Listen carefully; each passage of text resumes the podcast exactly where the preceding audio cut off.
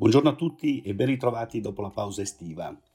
Fortunatamente il mese di agosto, con ancora un giorno di borsa da trascorrere oggi lunedì 31 agosto, si è rivelato un mese tranquillo per i mercati finanziari internazionali, anzi per i mercati azionari internazionali si è rivelato fino ad oggi un mese molto positivo e ciò nonostante il generalizzato aumento dei contagi da Covid-19 nel corso del periodo vacanziero, soprattutto in Europa, che era riuscita a controllare meglio la pandemia nel corso degli ultimi mesi, ma a causa dell'aumentata circolazione delle persone si ritrova in una situazione di casi in aumento. Ebbene, a suonare la carica per i mercati, come spesso accade, il mercato statunitense che a tutto venerdì 28 agosto sale del 7,24% nel mese e ha messo a segno un più 3,26% la settimana scorsa. A trainare ancora una volta il mercato americano è stato il settore tecnologico con l'indice Nasdaq 100 che raccoglie i campioni della tecnologia americana in rialzo di ben il 10% nel mese di agosto e del 37% da inizio 2020. Solo per citare alcune performance esuberanti eh, di titoli del Nasdaq 100, Tesla ad esempio è salita del 54,7%, Apple del 17,5%, Facebook di quasi il 16%. Per quanto riguarda i listini europei che sono meno permeati da titoli della tecnologia, comunque il mese si prospetta in chiusura positiva. Il rialzo dell'indice Eurostox 50 al 28 agosto da inizio mese è del 4,44% con un più 1,71% nella sola settimana appena trascorsa. Il nostro mercato domestico si appresta a chiudere il mese in rialzo del 3,9% con un moderato rialzo dello 0,74% nella settimana appena passata. I mercati dell'area euro mostrano comunque ancora un notevole divario di performance da inizio anno rispetto agli Stati Uniti. Ricordiamo che gli Stati Uniti con la chiusura di venerdì sono in rialzo dell'8,5% da inizio anno, mentre l'indice Eurostox 50 si trova ancora a meno 11,5% e tutto ciò anche tenendo conto del deprezzamento del dollaro nei confronti dell'euro comunque vede un divario ben importante tra le due aree geografiche.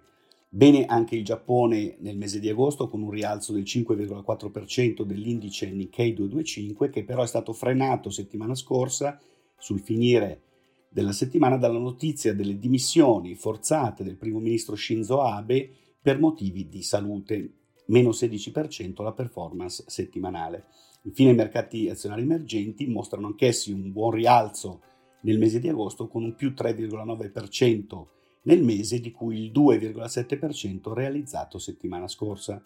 Per quanto riguarda i mercati obbligazionari governativi, anche qui eh, possiamo dire che il mese si è rivelato privo di particolare volatilità, eh, da notare un generale rialzo dei rendimenti, soprattutto sulle scadenze lunghe, rialzo che si è accelerato proprio nella settimana appena conclusasi in seguito al discorso del presidente della Federal Reserve, Jerome Powell, in occasione del tradizionale meeting di fine estate che di solito si tiene a Jackson Hole, Wyoming, ma che quest'anno è stato per ovvie ragioni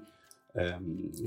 condotto in maniera virtuale, ebbene eh, Powell ha dichiarato che all'unanimità la Federal Reserve ha rivisto l'obiettivo sul mantenimento di un'inflazione media pari al 2%, mentre prima il 2% rappresentava un tetto, il che significa che la Federal Reserve è pronta a tollerare periodi di inflazione anche superiori al 2%, purché temporanei. Questo ha avuto un effetto immediato sui rendimenti del Treasury decennale USA che si è portato a 0,73% da 0,64% della settimana precedente e dallo 0,53% di fine luglio, movimento simile per il Bund decennale tedesco che nella settimana è passato da meno 0,51% a meno 0,41%. Da notare che per tutto il mese il nostro differenziale con la Germania si è mantenuto relativamente stabile intorno ai 150 punti base, mostrando anch'esso poca volatilità. Per quanto riguarda le materie prime, da segnalare un aumento di volatilità sul prezzo dell'oro che nel corso del mese, dopo aver toccato un massimo a 2072 dollari l'oncia il 7 agosto, si accinge a chiudere agosto in lieve flessione rispetto alla fine di luglio con un meno 0,6% a 1964,5 dollari l'oncia. Poca volatilità invece sul prezzo del petrolio che mostra un rialzo del Brent di circa il 4% da inizio mese e dell'1,85% settimana scorsa a 45 dollari al barile.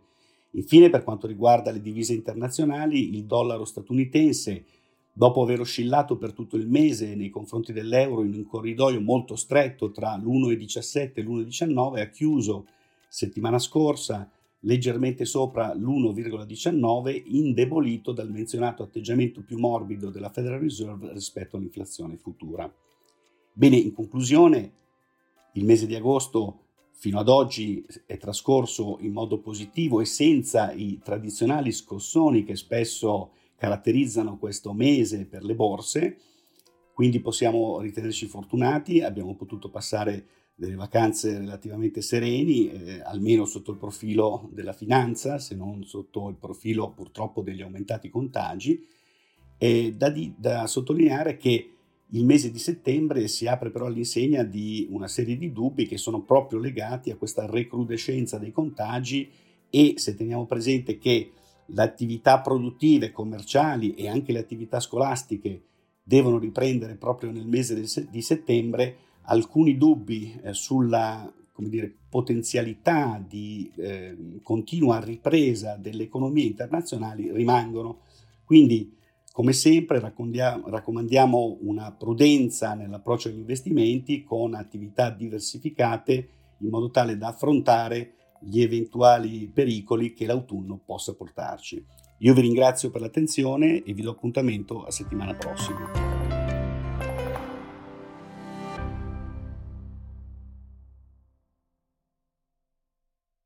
Presente registrazione audio ha finalità meramente informative. Le informazioni in essa contenute non rappresentano un'offerta di acquisto o vendita di prodotti finanziari, una raccomandazione di investimento e non sono da intendere come ricerca in materia di investimenti o analisi finanziaria. Le opinioni espresse riflettono il giudizio di Amundi al momento della loro diffusione e sono suscettibili di variazioni in qualunque momento, senza che da ciò derivi un obbligo di comunicazione in capo ad Amundi. Non si garantisce l'idoneità a qualsiasi scopo di investimento delle informazioni fornite, le quali non devono essere utilizzate come unica base per assumere decisioni di investimento. Eventuali dati riferiti a performance passate non sono un indicatore attendibile di performance attuali o future. Investire comporta un sostanziale grado di rischio. L'investitore, prima di qualunque investimento, è tenuto a prendere attenta visione della documentazione relativa allo strumento finanziario oggetto dell'operazione, la cui sussistenza è disposta dalla normativa vigente. Le informazioni contenute nella presente registrazione audio non sono dirette alle US Person, così come definite nel US Regulation Act della Securities and Exchange Commission.